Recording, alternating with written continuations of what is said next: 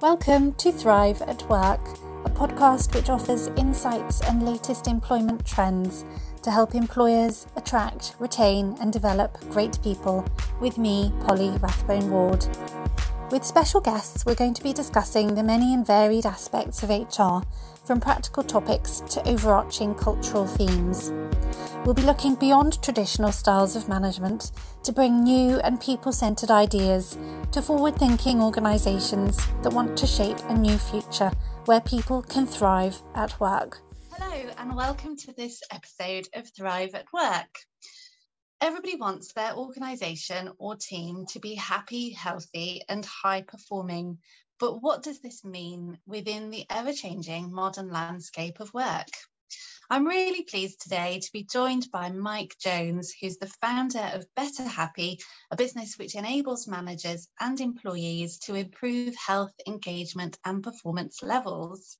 So, welcome, Mike. Thank you so much for joining me today. Hello, Polly. Thank you for inviting me, and for having me on. It's a pleasure. Um, so let's jump in and um, would you mind just t- talking about Better Happy and, and what, what the business is all about and how you typically work with clients? Yeah, of course. Uh, so Better, Happy was founded back in 2018, um, and really, well, well, our vision is every business, every employee happy, every business thriving. So we really focused around if we can improve the health, engagement, and performance levels of employees, we can improve the quality of businesses. And really, I believe that uh, in the modern day lives in which we live now, um, being healthy is more challenging. It's a new challenge for us, um, and the workplace, I believe, is actually placed optimally to support that. Whereas most businesses see mm. it as a challenge, I think it's a huge opportunity.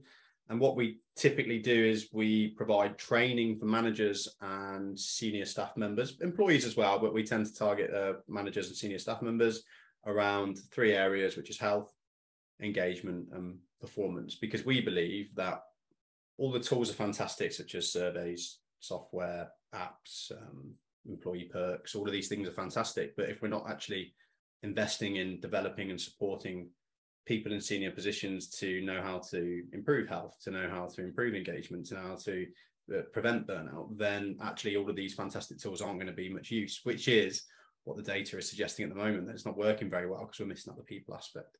So we really focus heavily on the, the training of, of, of people to improve across those areas. Okay, great, thank you. So, what data were you just referring to about? You know, you don't think it's working very well. What do you have any data you can refer to? Yeah, well, there's tons of data out there. Lots of companies do do their own research. So there's lots of um, lots of different data sources. The problem we do have, obviously, with data is obviously we we've all got biases, and we might choose to report on what um, supports our claims. But something that carries a lot of weight is Gallup. Um, they mm-hmm. Gallup are like a leading company in the world, a, a, a global leader of collecting data from workplaces, from employees, from businesses. So they're pretty, they, they carry a lot of weight in what they say and what they report. And they've just done the um, state of the global workforce report for 2022. So they surveyed hundreds of thousands, if not millions of people. And um, they found that employee engagement levels in the UK uh, for, for that reporting period, so 2021 to 2022, are down 2% from 11% to 9%. So that implies that at the moment, from Gallup's data, obviously they haven't surveyed every single person in the UK, but uh, that implies from their data that 9% of all of our employees enjoy going to work and feel energized by their work and are committed to the company. 91% of employees go to work because they need to pay bills and it doesn't really fulfill them with energy or passion or purpose. Gosh, that's quite a staggering number, isn't it? And do we know anything about the cost of disengagement or the cost of, you know, if employees are not fully engaged in their work? Is there anything about that? Yeah, the, the there's lot again. There's lots of data. The data that I tend to share in my workshops is actually the data from Gallup from a couple of years ago that shows the benefit mm. being. So they compare similar companies um, mm. and they mm. look at what's the difference between a company, two, two companies or, or many companies where some of them are in the top quartile of employee engagement levels versus a similar company in the lowest quartile. And the, the statistics are quite quite stark. So um, 20 percent increased productivity in the company with with with with the higher levels of engagement 65% less uh, employee turnover. That's pretty significant. Wow uh, it is isn't it? And then other things like 10% improved customer ratings, um, 40% less safety incidents. You know, so when people are engaged, they're less likely to be switched off at work and fall over and hurt themselves. Um, and then ultimately that that transpires to about 20% more profitability for the companies that are in the top the top quartile. This isn't just income, this is profit. So the, the income oh. will be more. Um, but yeah, 20% more profit for a company that's in the top quarter versus the lower quarter. So it, it's significant. I think for most employers that profit's going to be a big one, but also that that outside of the profit, it's that turnover piece. Like we all know that losing a member of staff is is hard for everybody. Um, a 65% reduction in the companies that were less um, turnover and the companies that have got high levels of engagement. I mean, that's that's worth it in itself, isn't it? For, for, for small businesses, you know, one losing one employee is a massive headache and a massive cost. So reducing, yeah. that, by, reducing that by 10% for most companies would, would, would make quite a transformative um, outcome in the in the in the performance of the business and the sanity of the people working within it. Yeah, there are all those hidden costs as well, aren't there? Like the dip in morale of the team that someone's just left, yep. the dip in productivity of that team, the training time for the new employee while they're getting up to speed after someone's left. Yep. Um, there are so many costs. Um, yeah, you're absolutely right. And they're quite significant, those statistics, um, aren't they? And particularly with a small to medium sized business, that could make a real a real difference. Yep. What's the link then between health and engagement? T- talk to me more about that. So I actually started. Um, I used to own a gym. That was my original. That was my my first venture, uh, and I wanted to do more stuff for businesses. Started off doing workshops all around all around health. So the workshops we did were around health because we know that health levels are quite low in the UK in general. We know that mm. 60 or 65% of the UK are um, overweight or obese. Um, it, and that's a number that's that's going up. We know that one in four working professionals struggle with their mental health. Um, at least once a year. Um, there's when the the the prescription of antidepressants is just through the roof. It has been year on year. Um, I was just reading a book on it recently, and this isn't a statistic, but um, it's showing that um, antidepressants are so widely prescribed in the UK now that you can't test our water without finding traces of antidepressant because it's being urinated oh, out. Wow. Yeah, even though the data suggests that antidepressants aren't overly that that effective for most people. So um, we know that health's poor, and obviously that that that's something that really interested me, and I wanted to do something about. So I was going to a lot of businesses, and I was doing workshops around health, um, movement, nutrition, sleep. But I came away from, and, and, we had really, really good engagement levels. Staff really engaged with this training. I think we, I think, I think we're particularly good at pitching it at the right level. We talk about health, not fitness, about stuff work, working around the, the, the busy professional, not just going there and saying you need to be going to the gym and eating chicken and rice. You know, we, we're a bit more pragmatic with it. Yeah. Uh, and um, I was coming away from these workshops and listening to the feedback from people, and something something kept striking a chord with me. Um, that was that it doesn't matter how much somebody knows about their health if they're not enjoying their work because we spend 50% of our waking hours at work. So if I'm not actually enjoying my work, I can know everything in the world about being healthy, but it's not going to work for me. It's not going to make any difference. Oh. Uh, and this is something that I realized myself. You know, I had burnout with my first business, and I was a fitness coach. I'm like, well, actually, I do know pretty much everything. Not everything, but I know a lot about being healthy. But my, but but I'm burning out at work, so my health is going down, and that, that really opened my eyes. So I'm like, actually, if we don't address the engagement piece, then the health piece is almost useless, because mm if somebody's tired by the by tired and not engaged and not driven by the work that the, the, the place where they're spending at least 50% of their waking hours Monday to Friday, then all the health stuff in the world isn't going to help. So I think the engagement precedes health really. I think if somebody's coming away from work energized and feeling positive about themselves, they're going to find it a lot easier to go and improve their health. If somebody's coming away from work tired and fed up and, and feeling unfulfilled, they're not going to have the energy to go and improve their health. So I, I think they're I think they're inextricably linked. And I would actually argue mm-hmm. that I mm. think engagement in work is more important than just focusing on health because I think that the, the, the Passover is huge. So do you think the two are linked? The more engaged someone is, the more likely they are to be invested in their own health and well-being? Yeah, and there's data again from Gallup to support that, saying that when people are more when people are engaged at work, they're like three times more likely to report being happy. Um, so the, there is data to support that, and, and really on a like ignoring the data, it just makes sense on a logical level, doesn't it? People that enjoy their work mm. are much more likely to go away and, and and be be healthy. There are of course people that enjoy their work and, and aren't healthy, but um. I think I think the chances of you being healthy are significantly improved if you're enjoying the work that you do. Interesting. Great. Thank you. Um, we, you've already touched on burnout. There's a lot of uh, talk, and I've read a lot about employee burnout and overworking. Um, I don't know if it's a sign of the times coming out of the pandemic. Um, talk to me about about that and and the signs of sort of early burnout, so that employers can look out perhaps and, and take preventative measures, and maybe the cost of employee burnout. Talk to me more about that. yeah, I think I think burnout's a really important thing to be thinking about now. Um, I do think we have a mm. tendency to label stuff and, and get scared of it. So there, there are some potential negatives, but think about an engagement line. Think about a line of employee engagement. And at one end, we've got disengaged. So we've got something that can't be, they're just doing the job because it pays the bills and they're disengaged. You know, they, they don't go above and beyond. They, they, mm. they don't meet new ideas with positivity. They're, they're, they're hard work for managers.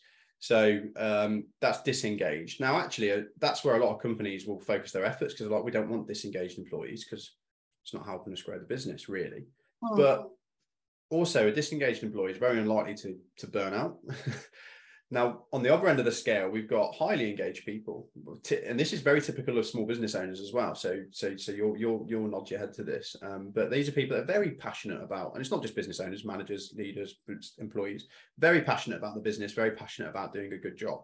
So they're on the opposite end of the spectrum to the disengaged person. Now, it's these people that we tend not to pay too much attention to because they're doing a bloody good job. You know, they're not creating any issues. They're, they're fantastic. Nothing's too much for them. They, they meet everything with positivity and drive and passion. Um, so we've got the opposite end of the spectrum. But who is it that's at risk of burning out? It's the ones that are really engaged. It's the high performers. Um, so a lot of businesses miss it. They don't even spot the signs because they're too focused on the staff that aren't performing, the ones that are creating issues, whereas those high performers are slowly um, working working away too much in, in the background. So why is why is burnout becoming more of a problem? Um, the, the, statistic I share in our workshops is one from HR Review in the UK, which that, that was about a year or two years old now, that suggested that three quarters of them, all professionals in the UK, report experiencing burnout. Uh, and again, there's lots of Gallup data to support the fact that um, people experiencing extreme um, people report experiencing extreme stress every day now and the percentages of that are rising. Um, there was another there was another report i found from uh, just from people management um, in the uk cipd backed and they're saying that the uh, the number of people, health and safety executive HSE, basically did a study and found that 602,000 workers were suffering from work related stress in 2018 and 19 and then in 2021 that's jumped up to 822,000 so that's a 38% increase. So we know that people are getting more stressed and more burnt out at work and there's lots of data to support it. I, I think the important place to probably start is why. Like, why is this happening now? Part of it is that we're reporting more. So that that's always a that's always a part of it but it's definitely becoming more prevalent. And we, we've got to look at the technology piece, haven't we? And we've got to look at the fact mm. that the line between work and home has become very blurred. And the, mm-hmm. that's one factor, but also the speed in which we can work has, has increased has increased rapidly. Something I share with managers when we're doing our workshops is I ask a question, how much do you think technology has increased the speed in which we can get stuff done over the last five years alone, 10 years? So if we, get, if we went about 10 years, maybe a little bit longer, to book a meeting, we'd have to go and find a meeting room. We'd have to look on the piece of paper to see when that meeting room was available. We'd have to phone the different people that we wanted to come to the meeting. We'd have to write it down.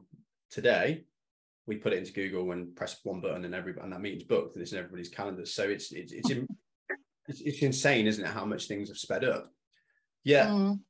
And when we look and when we look into that, we're like, yeah, God, it has, hasn't it? And you know like if i wanted to speak to polly a few years ago you know 20 10 20 years ago i'd have to phone your landline and and I'd have to get through to you when you're available. I'd have to send you send you a letter. You know, i probably need to get a bit longer than 10 years ago. But then now we've got internet and we've got mobile phones and we've got text messages. So again, that's sped up. And then I say, well, isn't it interesting that things have sped up probably at, at least 10 times from what they used to be, yet we still manage to just fit our work in from Monday to Friday, nine to five. And what, what does that tell us? It tells us that when we get quicker at doing things, all we do is squeeze more in. So if we're working at at least 10 times the speed we used to, but we're still working the same volume of time that we used to, it tells us that really that for most of us, we're probably doing 10 times more volume of work in the same period of time. And something's got to give, hasn't it? Mm. so um, I think technology's enabled us to speed up the way we work rapidly, which is great, so we can get more more done in less time. But our tendency is to just keep cramming more into that time that we've got available. And there becomes a point where that's not very effective and we get diminishing returns. I think small business owners yeah. really, really know what that feels like because we're the the owners of our week. We can squeeze as much work as we want and we're very passionate. Mm. So we tend to just burn out and, and not give ourselves enough time. So really, and it's very tempting. It's very tempting to just do one more thing, or oh, I'll just quickly do that. Whereas actually, you should be intentionally be taking a break, or actually, you know, closing the laptop and finishing your work for the day. It is very hard and very tempting. But I think on an individual basis, just going back to what you were just saying, I think we have instant access into you know your world my world each other's world really quickly now via you know whatsapp text messaging on our phones because we're constantly connected to our phones.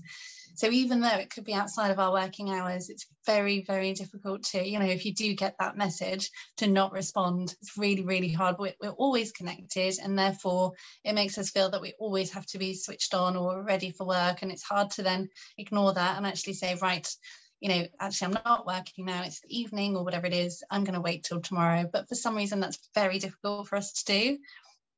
Yeah, and it's because we're we want to do a good job. All humans want to do a good job, whether they like their companies or not. We we want to do a good job because for hundreds of thousands of years, that's what enabled us to survive. And we want to oh. be we want to be liked by the people that we're around. We want to be we want to feel competent in what we do. We want to get results, you know, and that that's just part of human nature. And in the past, it hasn't really been an option to for that to become a negative because you go home and works off.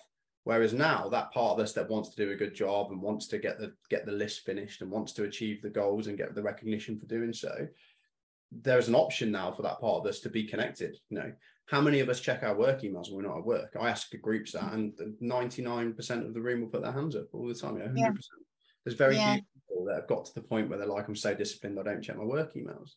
So it's an option now. It didn't used to be an option. It's the same with health Polly, you know, it didn't used to be an option for us to not move to survive, for us to eat processed foods, for us to compare ourselves to people on the internet. These are all new options and they, they haven't been there for most of human history, but now they are. So we've got to learn, we've got to put measures in place, we've got to put training in place, and we've got to encourage each other to not let that become a negative. I'm a really passionate, hardworking manager and actually my temptation is to check my emails when I'm at home to to just answer the phone because it because I want to support that person. Okay. Mm. Is that a good thing? Is that going to lead to you being in the company for a long time? Is that going to are you going to be able to sustain that level of performance? The truth is for most people, no. So we've got to recognize that and put some tactics in place to try and stop that becoming a negative. Otherwise, it people will just they'll just work too much, spend too much time on their phones, burn out, and we'll, and we'll just lose them well, mm. at, at, a bare minimum, we're going to lose their performance. Mm. So, how can employers um, encourage people to actually switch off? And, you know, we're recording this at a time, it's actually summer holiday time. So, a lot of people will be um, going off on their holidays. Um, how can employers actually encourage and prepare people even before they go that it's okay to take a proper break and then to enjoy that proper break so that they come back rested um, you know, and fresh and ready to go when they're back from their holiday. What would you advise? I think it's got to start with training managers um, and mm. people that are in those senior positions have got to understand it. They've got to understand mm. the challenges. You know, a key a key thing to addressing a problem is understanding the problem. Most businesses aren't even talking about why this is happening. You can't address burnout and poor health without talking about why we've got high levels of burnout and poor health. And what, what a lot of us are mm. doing is we're turning to the software solutions because they're neat and they and they're and, and they look good. But yeah, tools are designed, technology is designed to support humans, not replace them. We know that. You know, there's more jobs in the UK now than ever before. So we thought that all this technology was going to get rid of all human jobs, but actually, what it's done is it's created more jobs because it, it works with humans. So, like these surveys, you know, they're good. I'm not saying I'm not bashing surveys or, or software or apps, but if actually, if the answer to um, fixing burnout in the workplace was providing our staff with some videos on burnout. Well, everybody would be rich and healthy because all of those videos are already already available on YouTube. So you've got to train your senior staff, you've got to train your, your leaders and your managers around why is this happening? What are some tactics that we can do to stop it from happening? How can we support our staff to, to not let it happen? And that's the key. You've got to have people within the business that are aware of it and talking about it and, and encouraging it not to happen. We've got to run sessions on it. We've got to have that because that's that's what creates the culture. You know, it's the people. Mm. We can put out. We can put out. I, I'm saying I'm going to sound like I'm bashing companies here, but we can say, oh, we gave all of our staff a day off, an extra day off because they work so hard, and you're like, that's mm.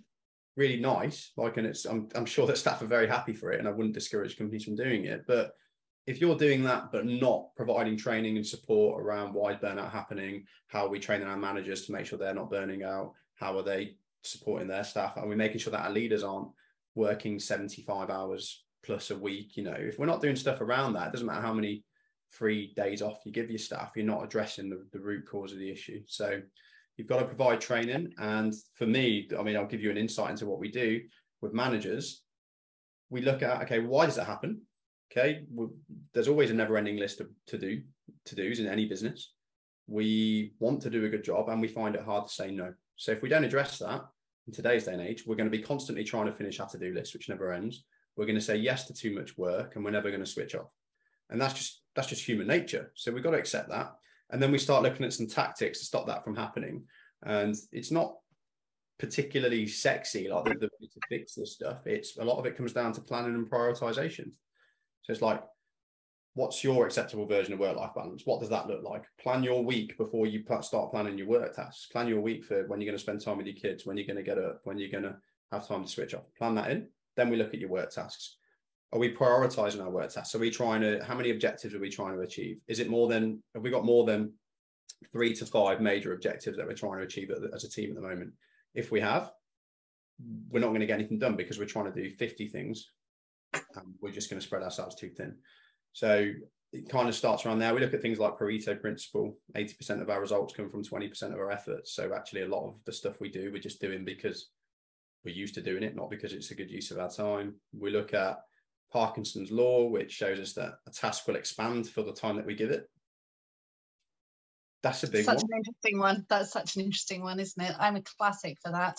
If yeah. I have a deadline, then I will I will use I will utilize all the time all the time I've got, and more often than not, we'll probably leave it till quite late in the day. Yes, if you um, combine Parkinson's law with a bit of perfectionism and procrastination, then that then you get your work's going to spread till till eight o'clock at night or later. A big thing that we yeah. say to to staff, which you go on social media now, and a lot of the companies are saying we want to fix this. You know, we want to provide A, B, C, D, and E, which is great, but actually, a lot of the time the responsibility lies with the staff as well. And, oh. and I've got no qualms of sharing that with groups because I do it oh. myself. Oh. So I'm like, how many of you will do work in an evening?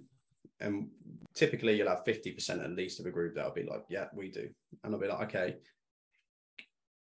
is it is it viable that if that that's only happening because you're accepting in your mind that you've got the option to do it in the evening and we're like, well, yeah, probably because as soon as I've mentally accepted that I could do this task tonight at eight o'clock, the procrastination is going to kick in, in the day. I'm going to take the pressure off myself to work hard. I'm going to check social media. I'm going to go and have a chat. I'm going to have, a, have an extra coffee.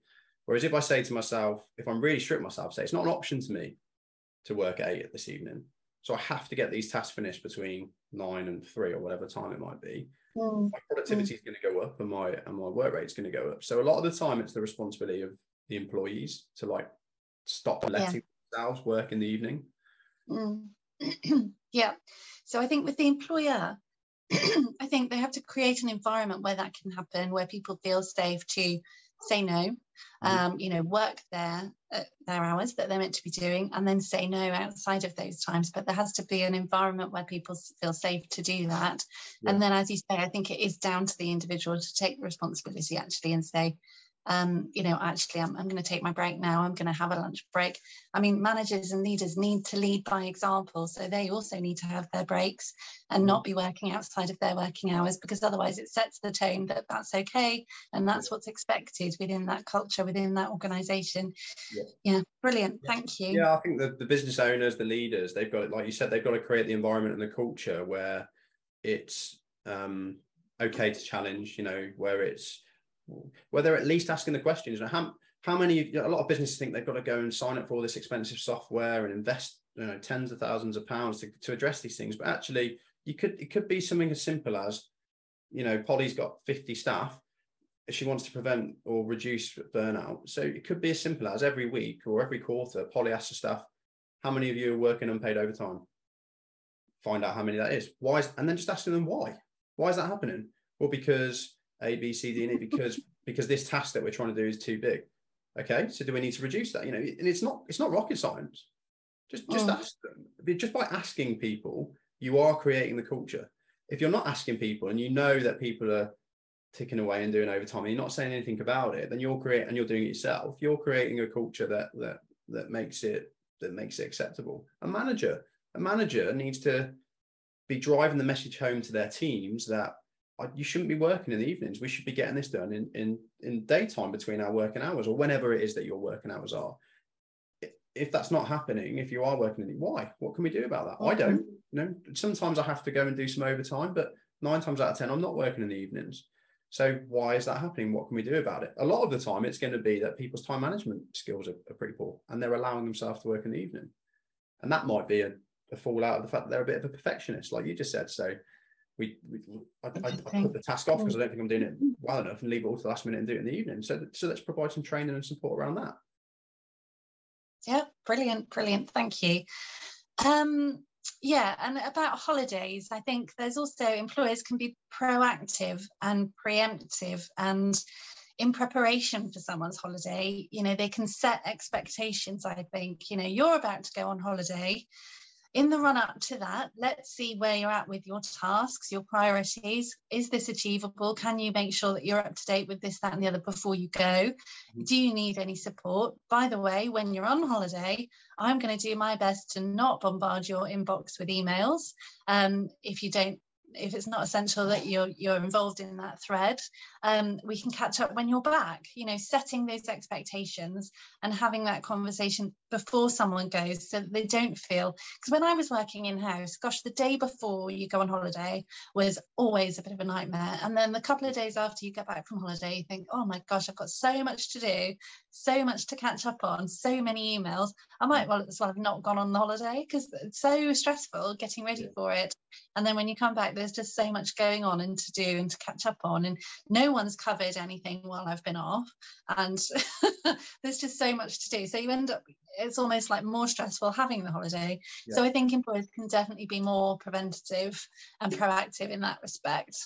Most businesses that i work with and this is this is so similar whether it's a massive corporate where you're like oh they must be like have everything sorted out to a small smaller business with 10 staff. You see the same problems and, and the biggest challenges and it was the same in the military when i was in the military most businesses are in reactive mode not proactive mode. So they're not taking oh. they're not taking time yearly to look at their objectives and say what's the fourth what's the three to five biggest objectives we're going to focus on this year? They're not taking time quarterly to get everybody together ask them questions and do a day of planning and, and when you ask them why they say because we're too busy why are you not doing this planning? Because we're too busy. But it's a choice you know and it it's difficult because it's it's drilled into our subconscious from a young age. You know we're taught from school to to be successful you should sit down and work hard from for six hours plus a day and that you should take your work home with you. You know kids at five years old are given homework aren't they? And that's the key that's the key to success. And actually it's not that, that worked quite well in the industrial revolution time but now in a day where we've got to be on the you know we've got to be relevant we've got to be agile we've got to be aware of what's going on we've got to be adaptive just working hard isn't sensible um, it's required sometimes, but working smart is more sensible. And if businesses aren't proactively planning and prioritizing, they're just always going to be stressed and busy, and, and, and the people within it are going to feel the same. You know, if you've got, you should look at your beginning of the year, you should look at your team and be like, okay, well, how we've got this is the capacity we've got, but we know that people have got everybody in this team's got four weeks holiday. So let's figure out how many weeks of one person down on the team we're going to be. Okay, so we need to build our, we need to think about that when we're planning. Or the opposite is we just go gun ho, work as hard as we can, and then we're just stressed when every person goes on holiday, and it it not good for business, especially when you look at the engagement data, because it leads to people getting fed up and which leads to them dropping mm. productivity, which leads to us losing profits, which leads to us losing staff. So once we recognize that, we're like, okay, us just being busy and working hard all the time isn't good for the business because we're losing staff and we're, and we're losing engagement and we're losing health. So that then justifies to me we should take at least one day a quarter to plan we should take at least two days a year to plan what we're trying to achieve in the business and um, break our objectives down in three to five. There's a really good book called Measure What Matters that shows you how important this is and how effective this is in businesses big and small. Google used something called OKRs, Objectives Key Results, and it basically, to cut a long story short, before they started using that process, which forces them to limit their objectives to three to five across the company, they were trying to achieve 50 objectives and it's just not it's just not doable. Everybody's just stretched too thin and no tasks getting finished. But when you start to break it down and be like what's the three to five big things we're trying to achieve? Um, it helps you as a team get organized. It helps you as a manager be able to plan everything before you go on holiday. It helps the business be able to stand on its two feet when people are away. Without that planning and prioritization we, you're just constantly busy and stressed. Mm it's such a good idea to actually plan and be proactive in that way because you've got a team of people. Everyone's going to have holiday during the year. You need to encourage people to have those holidays you know spread out throughout the year. That's the whole point to have regular time to rest and recover and then come back to work refreshed. Mm-hmm. and just a bit of planning around that can mean that the person has an effective restful holiday rather than constantly be worried about what's going on at work and the pile of, e- of emails that they're going to come back to and um, and the employer can be a lot more you know plan planned about um, how the work is going to get done and how they're going to achieve objectives throughout the year. It's really straightforward but I, I agree it doesn't happen. Most businesses are reactive unfortunately. So before when you were talking about um, you know potentially oh you know an organization saying right we're going to give you an extra day off um, and the fact that you know that's great but actually it's not the answer to everything it's going to it's part of the answer but i think it has to be looked at holistically it got me thinking about um, you know there's a trial in the uk at the moment about a four day working week so I think about 70 companies have decided to take on this trial of going to a four day working week rather than five. Yeah. And people are doing this with no reduction in their pay. Mm-hmm. So it's really interesting trial to, to sort of keep an eye on and, and see how it's, how it's going. Yeah. Um, I was just wondering what your thoughts about that are. And uh, yeah, do you think it's a good thing? Do you think the results will be positive? Uh, I've had a little look into it. I think it's interesting. I think it's is it Atom Bank? I don't want to quote. I think there's a company called Atom Bank that have done it, and um, they saw like a something crazy, like an 800% increase in job applications. Um, so they were struggling to fill roles, and then just by changing to a, a four-day work week, they had a huge increase in roles. Oh. We know, we know it's appealing to people, um, and I think as well. I've done a, a brief brief read on that company, and they were saying that actually they're their improvement, their productivity, and everything shot up uh, as well as their productivity. So, it's so for them, it's certainly working. Um, I think it's good that companies are doing it. I think it shows that companies are thinking differently and thinking more about work-life balance, thinking more about flexibility. Mm. Do I think it's the the silver bullet solution? No, I might be wrong, but I think it's a simplified. We can work four days a week, but if we've still got this culture around just thrashing everybody into the ground, it's still not going to be a great culture. I've read some interesting data before about how people that report having the best work life balance aren't the people that work the least. They're the people that enjoy their work the most. And I think that's right. something that's important to consider. You know, it's, I think you can have people working five, six days a week that would actually report having great work life balance because they really enjoy their work. So, my my intuition tells me that it's not just about working less, like solving this problem of people not enjoying work or people feeling that they haven't got work life balance. It's not just about working less.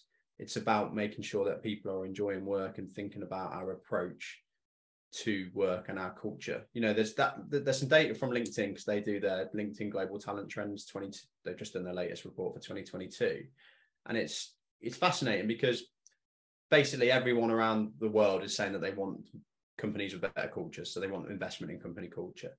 And when you look into the data, what's everybody voted as being the top areas to improve company culture?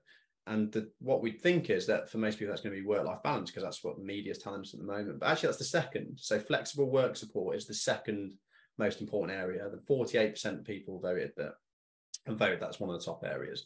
But actually, the top area by far, so with 59% of votes, so that's that's uh, 11% more than flexible work support, people have voted professional development opportunities. Ah, interesting. Hmm which yeah. again implies that people are motivated by doing a good job and becoming the best version of themselves. And I think that that's more important to a lot of people. When, when we think about things like Maslow's hierarchy of needs, that's the top. You know, what if, pe- mm. if people just want to work less? Does that mean that people aren't enjoying their work and they just want to do it less? You know is that is that the solution to you know is that fixing the problem? If people aren't engaged but we're giving them less work to do um, is that the solution to the problem? I think the solution to the problem is making sure that people are energized by their work. And yes four day work weeks might be an outcome of that might be even less or six hours a day you know look at looking at parkinson's law. We do normally find that a lot of time that people spend at work is wasted. Um, but if they're engaged then they've got some tactics around how to work more effectively, then then perhaps that's just as important as just simply making people work less. So mm-hmm. I think you could debate it for, for hours. Um, yeah, it's good. Yeah, I think it's a really int- I think it's a really interesting topic. I think um, I think it's a start, and I think it's uh, an interesting sort of uh, it's one interesting mechanism. So, I mean, to give someone an extra day on a weekend is, uh, you know, gives them that extra time for whatever, whatever, you know, hobbies, yeah. leisure, caring, responsibilities, whatever they've got on going on in their life. So, I think for a work-life balance perspective, it's it's it, it, seems to tick that box. However you're right that you know if the four days that they're working they're absolutely you know they're working many many hours and and you know thrashing them into the ground that that's clearly not not healthy. But i think the term work life balance is interesting isn't it? Because i think we have our lives and work is part of our lives. I don't think it's necessarily particularly if you're working from home um, it's sort of all part of the same thing, isn't it? And I think work can have a massive impact on our life, and our life can have a massive impact on our li- our work. So I don't think it's necessarily a, a, separate thing, and yet it seems to be this thing that we're all meant to be aspiring to achieve.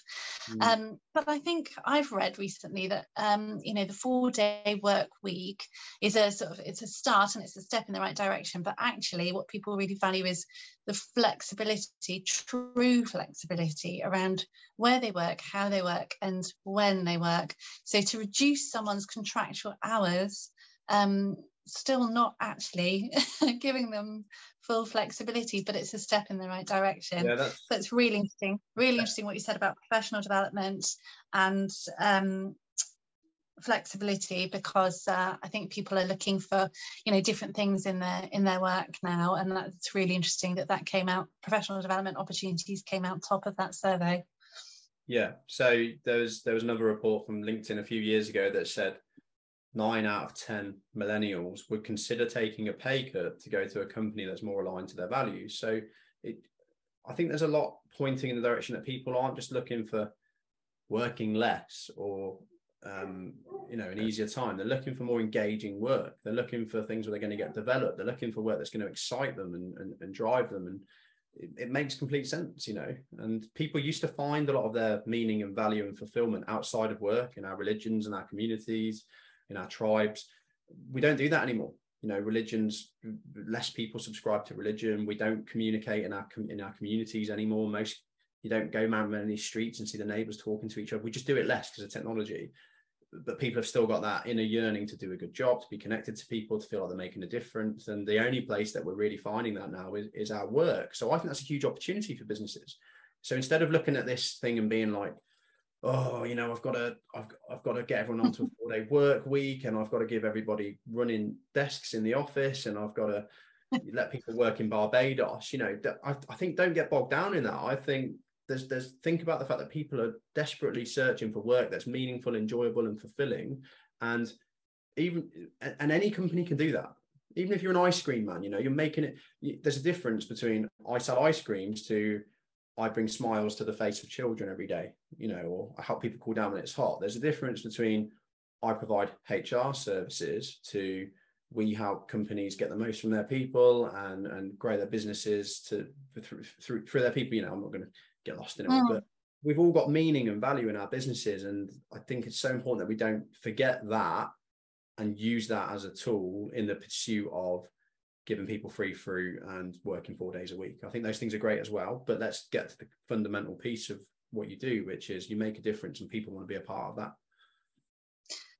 How, where would an employer start with with that then? How you know if there's if there's someone listening out there thinking gosh this is really important. I need to do more about this mm. how would they even start by you know thinking about what actual purpose they bring or you know in order to then attract people and then retain people hopefully within their business? Have you got a vision and mission communicated? You know most small businesses mm-hmm. don't because they know it in their head but they, they haven't got the confidence to write it down. If you don't know ask the people that are working for you why do you work here what what's what what what attracted you to this company? If the answers are you're in my local town and you pay enough for me to pay the bills then you're not doing it well enough you know? So start with your vision and your mission um, and and just remember there's help out there for this stuff as well. So have a chat with me have a chat with this guys like benjamin drury from the culture guy who like literally that's his bread and butter. Like what what is it about your company that people want to come and come and work for you for start start with that. I've got a free guide on my site. If you go onto betterhappy.co.uk and just load it up, it will start to show you how to like ask your people. Like it will give you like the questions to ask your people. Um, so get your vision and your mission clear. If you can't think about how to do that, search for some help around doing that. But that's the that is the core of everything. You could have the best employee experience available. But if you haven't got like a kind of core purpose in your business, none of that's going to work. So you've got to get that heart piece right first, I think. Brilliant. Thank you. We're coming towards the end of our time. Is there anything, any final thoughts or anything you'd like to say that we haven't already covered? No, not really. Just, just I suppose the one thing is that engagement, employee engagement, employee health uh, is a business opportunity. It's not a challenge. We're moving into oh. You know we're in the 21st century. We've moved away from the industrial revolution. Um, people are looking for more from their work and that doesn't just mean that you need to pay more and make them work less it means people want to they, they, they want to find meaning and value through their work. They want to feel for, fulfilled through it. So that's that's an opportunity for businesses. So try not to look at it as a challenge.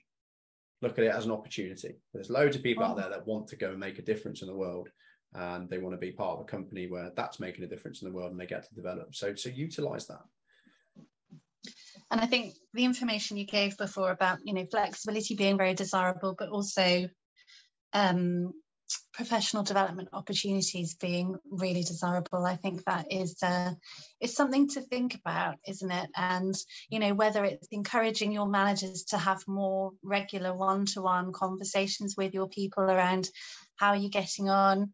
Is there anything that you've seen that around the place that you would like to get more involved with because it's it particularly interests you yep. just finding those opportunities to stretch someone and enable them to grow will be ticking those boxes for them won't it and then they're more likely to stay with you because they see that they're being valued they're having those opportunities and you know that can then lead on to whatever other opportunities if they crop up within the organization i think it's having those sorts of conversations as well. Yeah exactly. You know if i if i had two job opportunities in front of me and one was work four days a week it's um it's pretty easy going it's it's a decent wage and then the other one was work five days a week same wage so i'm having to work more but you get to learn loads. It's a really good culture. Um, you get we're going to put you on courses. You're going to be developed. You know, after two years, you'll be at this level. You'll be qualified in this. You'll be developed to this level. You'd have worked with, with all these different people and got this different experience. For me personally, I'd definitely choose the second one. Yeah, yeah, brilliant. Thank you so much. Um, if people would like to get in touch with you, how's the best way for them to get in touch with you, Mike? Head over to betterhappy.co.uk. Um, there's all sorts of information on there. There's a contact us button as well. So it, it's really easy. So go, just head over to that. Thank you. And the reports and things that you've talked about, we'll include the information to those in the notes that go alongside the episode. So that's great. Thank you so much for your time today. And it's been great. It's been, I knew it would be a really good conversation. Thank you, Mike. My pleasure. Thank you.